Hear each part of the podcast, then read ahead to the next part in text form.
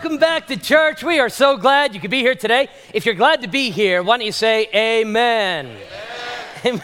amen. Welcome. Today, Ephesians chapter 3, verses 1 through 13. We're very excited about this particular passage because it's part number three of our sermon series, Clue understanding the mystery of grace. Now, if you're new to the church, it's a perfect Sunday to show up. It's a perfect day to be here. Here's why. You find ourselves smack dab right in the middle of a sermon series where we're discovering and uncovering and discovering specifically the mystery of God's grace in four specific sermons that cover four specific visual aids.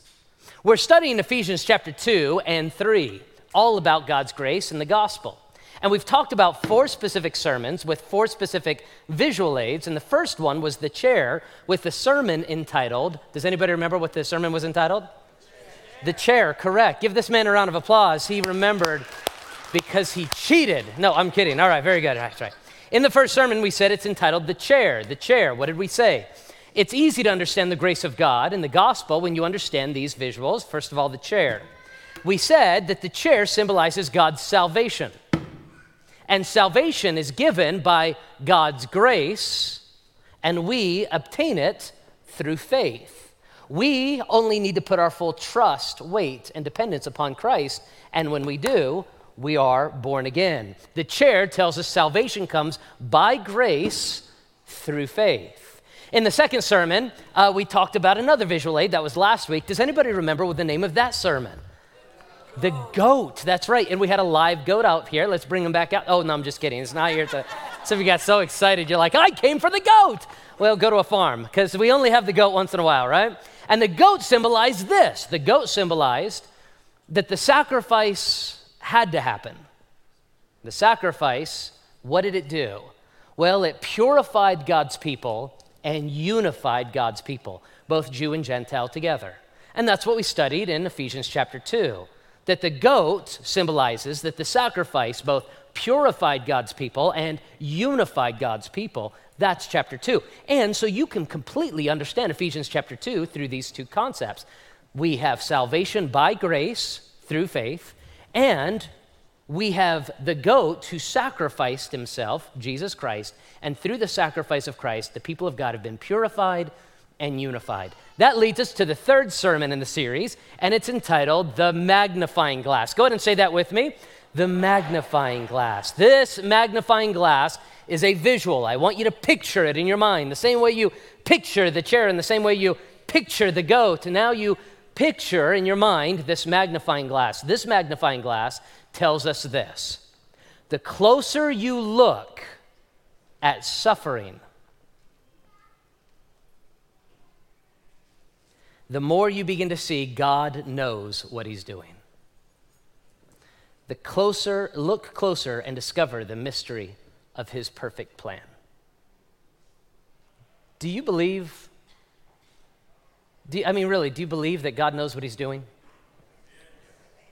How many of you would say today, Pastor Josh, I'm not perfect, but I really do. I believe God knows what He's doing. Say amen. Yeah, absolutely. God knows what He's doing. Absolutely, completely convinced. God knows what He's doing most of the time. God does know what He's doing some of the time. Most of the time, when God is doing things with others, He definitely knows what He's doing. Sometimes with me, He messes up, but other people, most of the time, most of the time, God is like on His game. If you're going to grade God on His on His on His game, on His job, job performance, job performance review, job performance review for God, B minus. Most of the time, B, B plus. Sometimes uh, most of the time, he knows what he's doing. How many of you would say God gets a solid A plus on knowing what he's doing? Can I get an amen? Right, sure. Well, we would think so, but maybe, maybe sometimes we get upset with God because we're thinking, okay, God, you did well last year and you did well the year before, but this year you're kind of messing things up a little bit. Anybody here would like to apply for God's job um, because you think you do a better job? Anybody want to apply for the job of God? Anybody want to raise your hand? I would be God because God's not doing it well enough. Anybody? Raise your hand. This would be a fun moment. Uh, I was, I'm a little worried. Okay, okay. They're like, I could be God. Bad idea, right? Why? Because no matter how much we might think, I don't know what he's doing, we still deep down believe he's got to know what he's doing. But then we're dealing with our own issues, our own problems, our own sufferings. And then we get really honest and we look at the sufferings of other people, the suffering of the world, or the suffering of the innocent. And we really begin to question does God, I mean, honestly, preacher, does God know what he's doing? Ephesians chapter 3, verses 1 through 13, give us the theology of suffering. What the Bible teaches us about suffering, why bad things happen to good people, why suffering is in your life, my life. And here's my proposition. See the magnifying glass? Here's my proposition over the next 30 minutes. The closer you look at suffering, the more you'll discover God knows what He's doing. He knows what He's doing.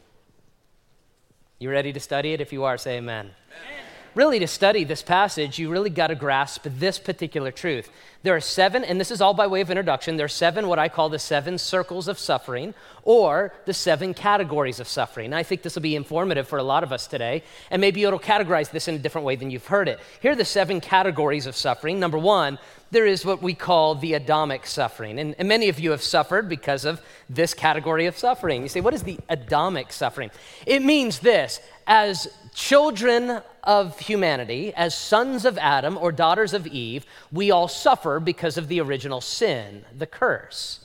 Uh, we all are in what we call the family of Adam. We've been studying this concept these last few weeks, have we not? And in the family of Adam, what happens? Well, we understand that Adam and Eve were, were, were created, and then they sinned. And when they sinned, they brought death the Bible's very clear about this. Death passed upon all men, for that all have sinned. And so, the reason why we have death in the world, the reason why people die, is because of the Adamic curse, Adamic suffering. Death is here because of Adam, and, and so is disease. Disease is part of the curse. Death and disease and deterioration, things fall apart. We call it now the law of entropy. The law of entropy meaning things get worse, right? You bought a brand new car five years ago and you're like, this is amazing. Now you're like, I hate this piece of junk. Why? Because of the law of entropy. Things deteriorate in this world. It's part of the curse, it's part of the sufferings of Adam. It's called Adamic suffering. How many of you have lived long enough? Is this true of you? Have you lived long enough to realize uh, the law of entropy works on your body? have, you? Like, I have. You're like, oh man, I'm 40 this year. I'm 40. And, and I'm like, oh, you, I don't feel the same uh, I feel like I'm dying. I'm, welcome to church. This is to make you feel good. You're all dying.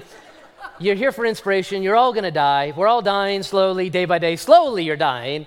It's called the Adamic suffering, okay? That's, that's true. All of these things are for that one. Okay, here's suffering number two. Suffering number two, we'll call it consequential suffering. Consequential suffering is um, you did something stupid and you're paying for it. Any, okay. Anybody ever like Josh? You ever did something stupid and you're like, oh, I'm going through this because I was an idiot. How many of you are like that? Raise your hand. Now, not all suffering falls into this category, but some suffering does fall into this category, right? You, people are like, okay, imagine, right? God, God, why? why did I have a $500 speeding ticket? Okay, so we can trace the line here, can't we? Right? You have a $500 speeding ticket because you were speeding. Okay, this is not on God. This is not the world is unfair. You got. You got a you got a ticket because you were speeding. It's consequential, right? God, why? I got an F on my exam. okay, here's why you played video games all night rather than studying for your tests. You, you, get the point? There are consequences, and sometimes we suffer. Some of y'all are like, hey, all right, relax, dad, okay? Uh, let me do the preaching, okay? All right, here we are, all right. Consequential suffering, right? Okay, there it is. Adamic suffering, consequential suffering, and we understand these. Number three, number three, demonic suffering. This is why it's important to understand not everything that you go through is necessarily your fault. Let me say that again. Some things you go through suffering because you're part of the human race and we live in a broken world. Some things we go through because you did something dumb and give yourself a break. You're a dummy like everybody else. So am I. Sometimes you go through suffering because you have an enemy. Now, the moment you became a follower of Jesus Christ, the moment you received Christ as your Savior, the moment you claimed teams and were baptized, you have to understand you became a target. I don't understand these Christians. They're like, I believe in God, but I wonder if there's a devil. The same Bible that talks about a God talks about a devil. The same Bible that talks about angels talks about demons. Yes, we believe these things. And the moment you declared yourself on the winning team with Christ, you also now have an enemy demonic spirits and the devil himself who, who want to target you. Now, the book of Ephesians, Paul had to deal a lot with this because the church at Ephesus was going through a lot of demonic oppression. So he actually gives an entire section to this in Ephesians chapter 6 called the armor of God. I've got an entire sermon series coming up in September. We're making our way through Ephesians. At the end of September, I'm going to be walking through spiritual warfare. You won't want to miss it, it's going to be great. Demonic suffering. Number four, number four, there's another area innocent suffering. Innocent suffering is you did, n- listen, this is very important for some of you to hear this. You did nothing wrong. They sinned against you. And you're suffering because of what they did to you. Innocent suffering. Now, those who are experiencing consequential suffering, I don't want you to miscategorize yourself and put you here okay? I'm talking about innocent suffering, things like abuse. You didn't do anything. But maybe they've made you feel like you did. Maybe you earned it. Maybe this is what you deserve. No, friend, you were abused and you were innocent. This is where violence often comes in. Somebody was violent toward you. You are innocent in this. Do you understand? You were innocently suffering abuse and violence, financially cheated you didn't do anything, but you were cheated. You're innocently suffering. Do you understand? And that happens. Why? Because in this broken world, mankind has free will, and their free choices sometimes choose to hurt innocent people. And you're collateral damage. So am I. Number five, here's another type of suffering collective suffering. Collective suffering is when a group of people are all suffering together. It, it, connects often to innocent suffering, but in a collective way. Innocent suffering often takes place in solitude. Collective suffering is a group of people. For example, uh, your nation is at war, bombs are falling, buildings are being destroyed, and you're just a daddy trying to feed your family. You're just a teenager trying to go to school. This has nothing to do with you, but collectively, the people are suffering. Coll- Another type of collective suffering is you're a child and you have siblings, and daddy abandons you. Mommy abandons you. Okay, now you collectively suffer. It's connected to innocent suffering, but you're doing it with others. Collective suffering. We all understand this. We all, as Christians, we understand. We go this. We uh, today. You might be thinking to yourself, "I'd like a nice chicken sandwich," and you pull into the driving lot of Chick Fil A, and it's closed. And with all the other people sitting in the parking lot of Chick Fil A, you collectively suffer I have to wait till tomorrow for my chicken biscuits, right? Collective suffering. Number six, number six, empathetic suffering.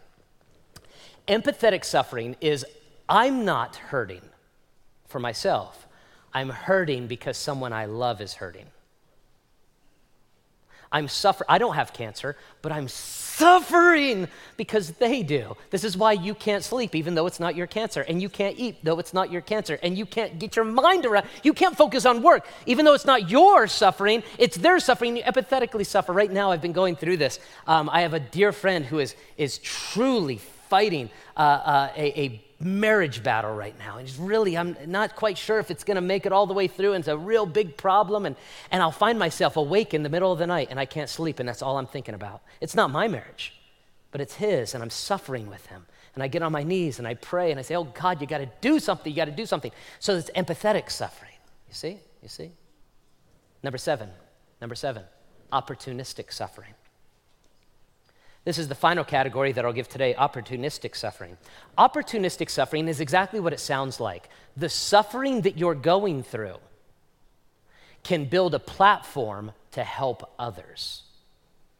Now, in the midst of the suffering, you never want to claim that you have opportunity. Uh, you're never going to say, well, this is a great moment for me to learn how to help others. No, you're just suffering. And you don't even realize it was opportunistic suffering until years later, months later, maybe decades later. That was opportunistic suffering. You never, never want to share this with somebody that you love who is suffering. You never want to go to them and be like, this is a great moment for you because you're going to learn from all of this terrible suffering. You're going to help others. They don't want to hear that. They just want you to cry with them and hold them, you see? But there is a reality of what we call opportunistic suffering. What I went through helps me help others. With all of that, now let's look at the three things that Paul wants us to learn about suffering in, first, in, in Ephesians chapter 3, 1 and following. The first thing he points to, number one, is this My suffering opens my ministry. My suffering opens my ministry. The more you look deeply into the suffering of Paul, you suddenly realize that God allowed him to go through suffering because it opened opportunity for him to minister. This is the realm of opportunistic suffering. Look what it says in verses 1 and following. For this reason, Paul says, I, Paul, the prisoner of Christ Jesus, for you, Gentiles. Oh, there's so much there we've got to cover. First of all, he says, for this reason. It's almost as if he's in the middle of a thought. It's because he is in the middle of a thought. He's bridging from chapter 2. For this reason, for what reason, Paul? Well, for this reason that salvation is by God's free gift of grace through the faith of men, because salvation is by grace through faith, and for this reason that God has unified all of his people and purified all of his people through the death of Jesus Christ. For this reason, I, Paul, the prisoner of Christ Jesus, for you Gentiles. Paul is saying this Paul is saying, I am a prisoner because of all these truths. And I'm a prisoner specifically for you Gentiles that are in the church. What does that mean specifically? Paul was a prisoner because he was a preacher of the gospel. But to truly understand this phrase, you have to understand the backstory. That's why we look at verse 2. If indeed you have heard of the dispensation of grace that God has given to me, which is given to me for you, he's saying, Some of you may not know my, my, my calling. Paul's business card, if he had one, would say, Paul, apostle of Jesus Christ. And then underneath it would say, apostle to the Gentiles, which was a very dangerous job description. I'll explain why. What Paul did as a preacher, he was an evangelist. He would travel from church to church in the entire Roman Empire and tell people about Jesus. For me, I'm a pastor, so I stay in one location. Paul went from church to church telling people about Jesus Christ. He's an evangelist. And as he did, wherever he went, he met the majority of people were Gentiles. Those, we talked about this last week, who are not Jewish in descent, they are non Jewish or Gentile in descent, like my family. My family comes from uh, Italy and, and Lebanon. So, Lebanon being Persian or Middle, Middle Eastern, we are not Jewish in descent. I am a Gentile, many of you are as well. The Bible tells us, Paul said, My job was to tell the Gentiles all about Jesus. And the more Paul traveled, the more Gentiles began to believe in Jesus Christ. Well, the problem with that was Paul was a Jewish religious leader. And when he went back to Jerusalem to tell the rest of the Jewish religious leaders how God was working with the Gentiles, they had a big fight the people in Jerusalem, the Jewish leadership said, if they're going to believe in Jesus, they have to become Jewish first. And Paul's like, nah, we don't need to worry about it. They're like, yes. Paul's like, nah, we don't have to. And he's like, you better, or we're going to put you in prison. And Paul said this in, in Acts chapter 21 and 22, you can read about it. The Apostle Paul said, no, the Gentiles are part of the family of God just by faith in Jesus Christ. Jesus is for everybody. This was such a big problem that a riot broke out in the entire streets of Jerusalem. They took Paul, they chained him, threw him in prison, and they shipped him to, be, to Rome, and then he would be killed for this very offense. So Paul now is suffering in prison because he stood up for people like you and me, the Gentiles who were welcomed into the family of God if they believed in Jesus Christ. What Paul is about to do is prove a point, and that is this the more he did his ministry, the more he suffered, and the more he suffered, the more he could do his ministry. It was a cycle that God had him in. Look, he goes on. Go, look, look, look. This is beautiful. Verse number three. How that by revelation he made known unto me the mystery. God revealed to the Apostle Paul the mystery of what? That the Gentiles are now included in the family of God. As I have briefly written already, which he did in chapter 2, verse 4, it says, By which, when you read, you may understand the knowledge of the mystery of Christ, that Jesus is for everyone. Verse 5 which in other ages was not made known unto the sons of men, that is, people back in other time periods did not know that God was going to do this, as it is now been revealed by the Spirit, the holy apostles and prophets, that the Gentiles should be fellow heirs. This mystery is finally revealed through, God, through me by God that the Gentiles are now part of the family and, so, and the same body, and partakers, with, uh, uh, partakers of his promise in Christ through the gospel, of which I became a minister. Now, in verse 7, he finally hits his point. In verse 7, of which I became a minister according to the gift of grace of God given to me by the effective working of his power. Paul makes his connection. He says, The suffering I have endured for you is the ministry that God has given me. And the more I suffer, the more ministry I have to the Gentiles. And the more ministry I have to the Gentiles, the more I suffer. This, my friend, is a deep thought. So I'll illustrate it. I don't get nervous preaching anymore. Anybody here um, Get nervous public speaking? Anybody get nervous? Raise your hand. You get nervous? If I called you up right now and asked you to talk, how many of you would be like, "Don't do it"? Some of you don't even want to raise your hand because you're like, "I don't know where you're going with this," right? I don't, I don't get nervous anymore uh, because I've done this for a long time. I've been a pastor now for like 17 years. I do this a lot. I like you. You really love me. Like it's a two way street, right? We're, we're good. It's good. It's a very comfortable thing. Um, the only time I got nervous preaching a sermon recently was probably about five years ago. Five years ago, as I was studying the scripture, God put upon my heart very clearly to share part of my story that I had never shared with the church before. And never shared it with the church, never had done so. And the reason I had not is because it's very personal and private to my story. I had gone through abuse as a child, sexual molestation by a, uh, by a babysitter that came into our home. Now, it's something that only a few people in my life had been revealed to, and only a few people that needed to know, but God had made it really clear this is the moment to share that. Why had I not shared that for many years? Well, if you've ever experienced abuse, you know exactly why all of this will make sense to you. Here's why because when somebody experiences abuse, the first thing they experience afterward is shame. How strange is it that the person who's been victimized is the one who feels shame? How odd is that? But it is true. There's a secrecy that comes about because we want nobody to know what happened to us because maybe somehow, somehow maybe it was my fault. Isn't that amazing that the devil lies to us in such a way? And so the shame leads to secrecy, which leads to the second, third step, and that is private suffering. Nobody knows the suffering, nobody knows the struggle. Nobody knows those feelings. So we just hide that and we say it's in the past and we're not thinking about it. We cover and we don't talk about it. But God said to me, You need to share this part of your story for this particular sermon. I don't even remember what the sermon was about, but I do remember being nervous. I get up here, I normally joke around, have a good time. I walked out that Sunday, I had my sermon notes, my Bible, and my, I'm just like, what are these people going to think? Will I still be a pastor after today? Who knows? You know, you think weird thoughts. I start reading through. I read word for word the first 20 minutes of the sermon because, you know, I'm, reading it silent. Nobody could look up at the, up at the, in my eye, like many of you can't right now. And they looking up and looking down, and it was very odd, awkward to share my story. It wasn't my suffering, and it wasn't the revelation of my suffering, but it was after the revelation of my suffering that I began to understand that abuse leads to shame, shame leads to private suffering.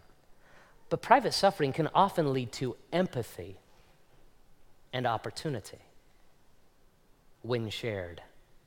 The old phrase is true the truth shall set you free. And after I shared that, I was utterly amazed how many people began to come to me privately and share their story of abuse.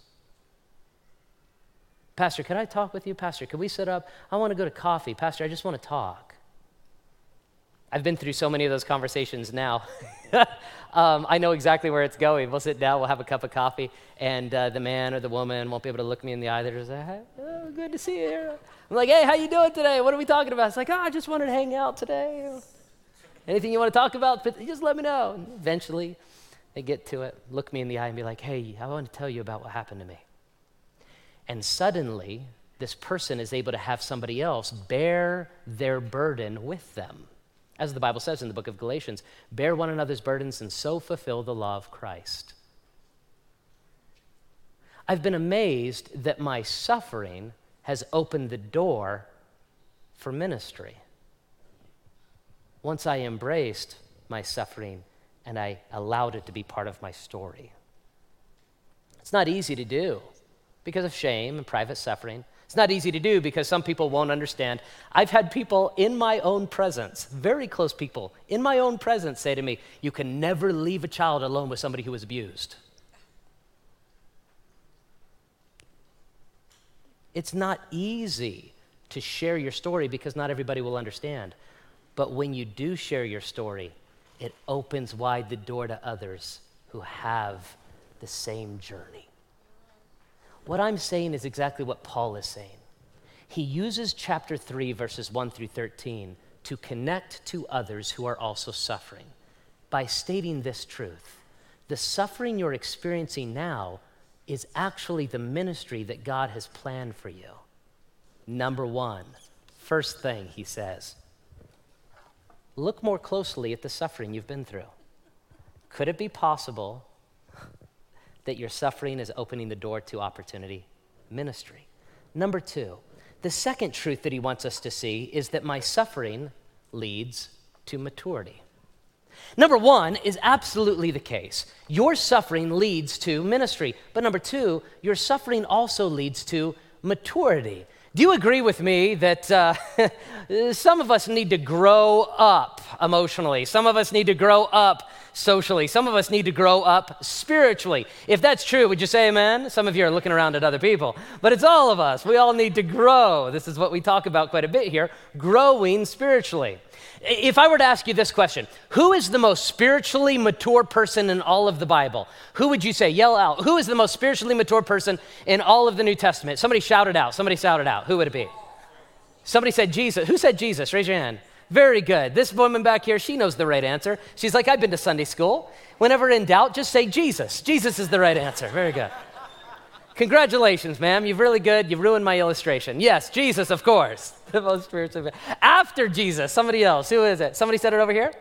Paul, the Apostle Paul. Yeah, yeah, the Apostle Paul. Why? Because the Apostle Paul was the great leader of the Gentile church, as well as the Apostle Paul, whew, he wrote much of the New Testament, very spiritually mature. We would all agree. In all of the New Testament, who was the ones who suffered the most? Well, we would say Jesus. And then after Jesus, Paul. What I find fascinating is the level of suffering that Paul goes through is directly linked to the spiritual maturity level that he experiences. The same thing is true, by the way, in the Old Testament with a man named Job. The more suffering Job goes through, the more spiritually mature and understanding he has about the spiritual world. Amazing.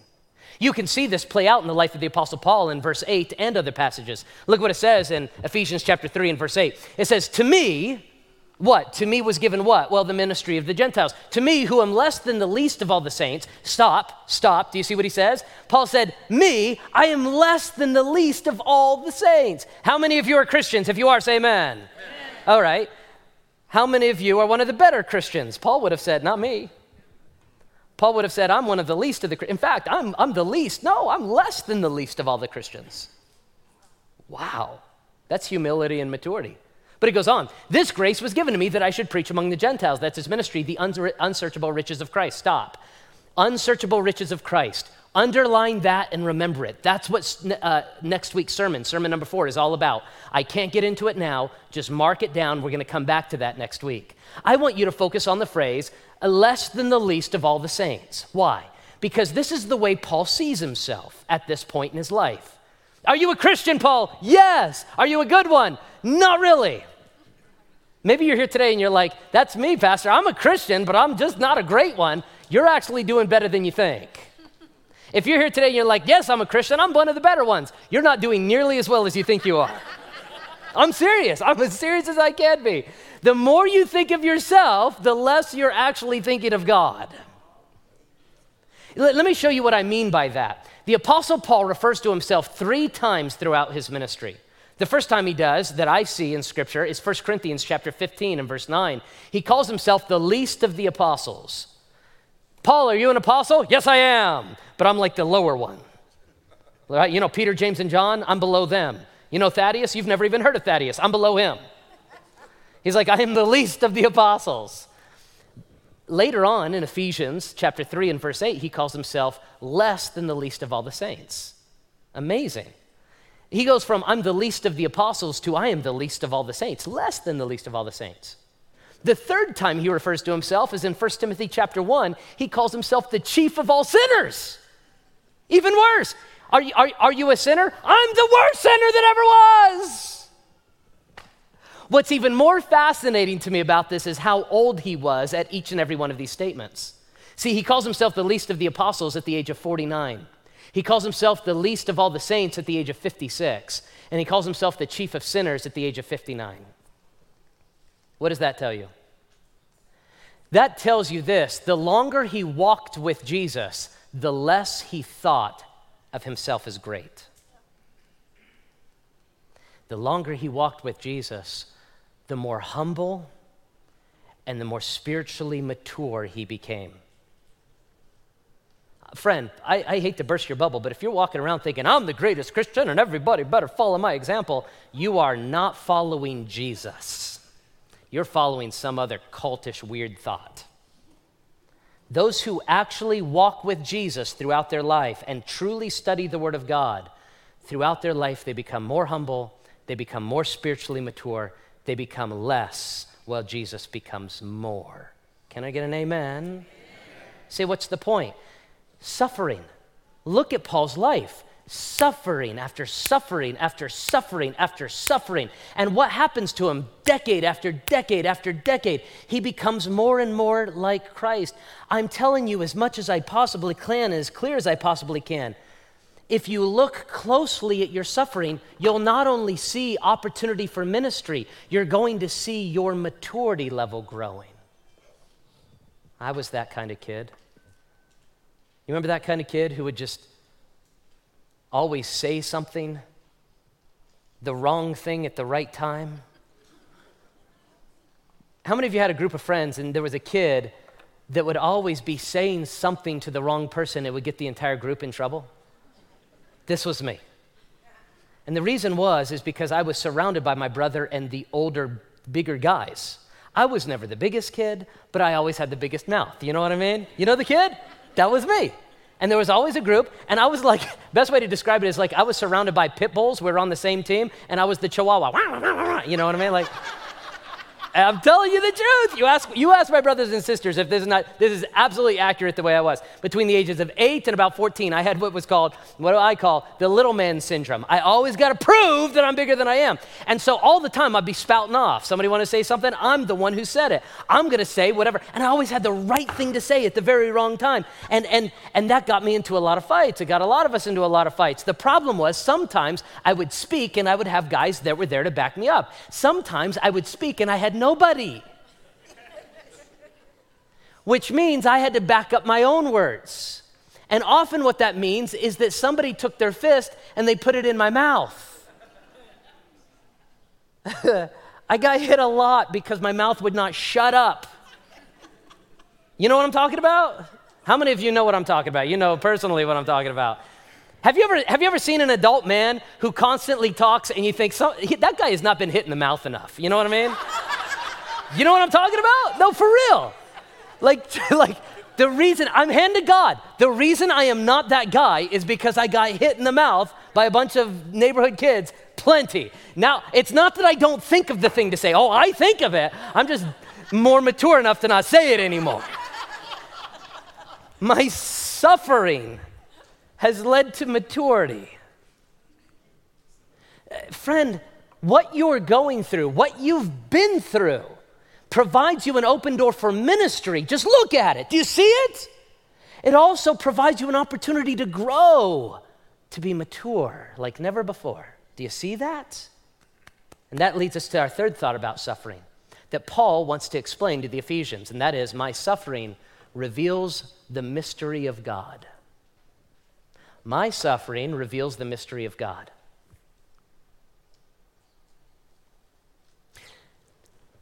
The problem I have with the first two points of the sermon is that they are both theologically self centric. What I mean by that is, you need to know this because it makes you feel better about your situation. Nothing wrong with it, it's what the text says. The third part is not theologically self centric. It's saying this it's saying what you're about to learn, it's not about you. You suffer because God's doing something bigger than you. Are you spiritually mature enough to grasp this truth that I'm about to say? Life is not about you. You, under, you understand? Do you know why there's certain sermons that really connect and certain sermons that don't? Is because those certain sermons that connect to our modern audience, they're all about you. If you know this and you do this and you do all these things, this is how you'll understand you more. We don't we like self-centric sermons. The third part of this sermon is not self-centric. It's saying you need to know this because it'll explain God. Friend, hear this. This is so important. The reason you suffer is not just so that you have a ministry. The reason you suffer is not just so that you mature. The reason you suffer is because when you do, it reveals God and it points people to Jesus. Amen. And that, honestly, is more important than the other two. What? Look at verse 9. Paul explains his suffering. He goes on, and to make all see what is the fellowship of the mystery. There it is. I go through these things and I go through these things. Why? To make all see what is the fellowship of the mystery. There are others that God wants to reveal the mystery of grace to. There are others who need to know about the chair. There are others who need to know about the goat. There are others who are in the family of Adam that need to be placed in the family of Christ. And the only way they're going to see the mystery and reveal the mystery of God's grace is to watch you suffer. And as they watch you suffer, they will be drawn to Christ. Look, it goes on, which was from the beginning of the ages, has been hidden in God who created all things through Christ Jesus. That is, all of this mystery had not yet been revealed until Jesus Christ came. Verse 10 to the intent that now the manifold wisdom of God might be made known by the church. That is, the unified church, when we as a church are unified, when the family of God universally is unified, it reveals the mystery of God's grace. We talked about that last week. But it also reveals it not only to mankind, this is amazing the sufferings of the followers of God, it reveals it to the principalities and powers in heavenly places. Principalities and powers is another way of saying angels and demons. When God's people suffer, it reveals God's grace and power and majesty and glory to the world around us as well as the spiritual world above us. This is the story of Job, if you read, read it and study it. It's not about you. It's about the fact that you are a small part of God's storyline. And some of our sufferings play into that storyline. It goes on. Verse 11, according to the eternal purpose. What eternal purpose? The purpose from chapter 2 to unite all mankind in one family under Christ, which he accomplished in Christ Jesus, our Lord, at the cross, in whom also we have boldness and access and confidence through faith in him. That is, if we have faith in Jesus Christ, we have boldness and access to God in the midst of this suffering. What does this mean? It means this if you look closely at your suffering, you will find ministry opportunity. If you look closely at your suffering, you'll find your maturity level is growing. But if you look closely at your suffering, you'll find that it is bringing God glory and revealing the mystery of grace to the world around you and the spiritual world you have yet to see. You just have to look closely. I say it this way in counseling. When I counsel or when I mentor young men, I talk about the fact that the chessboard of life. A lot of times we think of the chessboard of life and we think, I'm the chess master. You're not the chess master. Jesus is the chess master. You're the pawn. I don't like thinking of myself as a pawn. Well, then think of yourself differently. I'm just telling you the truth. If you don't like to think of yourself as a pawn, make yourself a knight or a queen. How many of you are a queen, right? Some of you are knights, right? Okay, that's fine. The point is, he's the guy in charge, and he picks you up and moves you and places you wherever he wants to. That's why we call him Lord.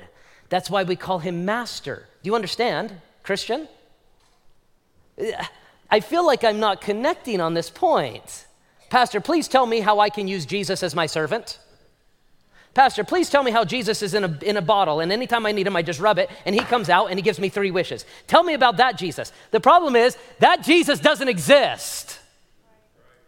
Go find a religion somewhere that will lie to you and tell you there's a God who wants to serve you.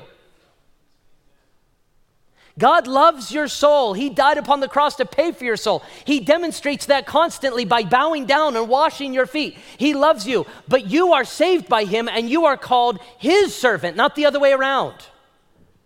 Which means you're on the chessboard, which means when He wants to pick you up and put you here for your good and for His glory, He does it.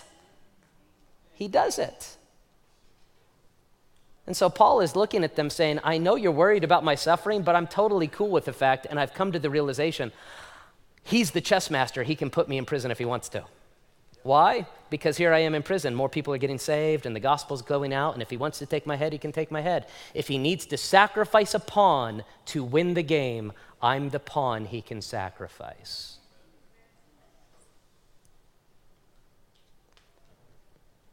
For those who are new to this, that's true Christianity right there. Now, what do we do with this? The best verse in the entire passage is verse 13. I saved it for last. So did Paul. Look at what he says. Therefore, I ask you to do, th- therefore, I ask that you do not lose heart. Look, don't lose heart, Paul says, at my tribulation or your own tribulation, this is your glory. Don't you understand? One day, 10,000 years from now, in the eternal kingdom of God, all that will matter because of the suffering that you've endured, regardless of what circle of suffering you've gone through, grasp this truth, grasp it. It was for your ministry, it was for your maturity, and it was to advance the mystery of the gospel to the world around you. And that's why when we get into heaven, we won't be walking around talking about how great each other are. We're going to walk around saying, Isn't God amazing that He would save us? And look at how cool His plan worked all together for good, even through my suffering. That is a proper theological Christian understanding of suffering and why bad things happen to good people. So, what does that mean for me? All right. Very simple this when you suffer, or when you see your children suffer, or you see your friends and family suffering, if they are followers of Christ, you say, let's take a little look, closer look. As we look, this opens ministry. This helps build maturity. And this is all to reveal the mystery of God's goodness and glory and grace. Let's pray. Father in heaven, I'm so thankful for the deep theological truths you've given us today. It's going to take us some time to comprehend, it's going to take us some time to digest, to work through these thoughts. I am thankful because these are the truths that bring such great inner peace that we can trust you because you do all things for our good and most importantly for your glory. Bless us now as we contemplate and spend time thinking through these things with you. In Jesus' name we pray.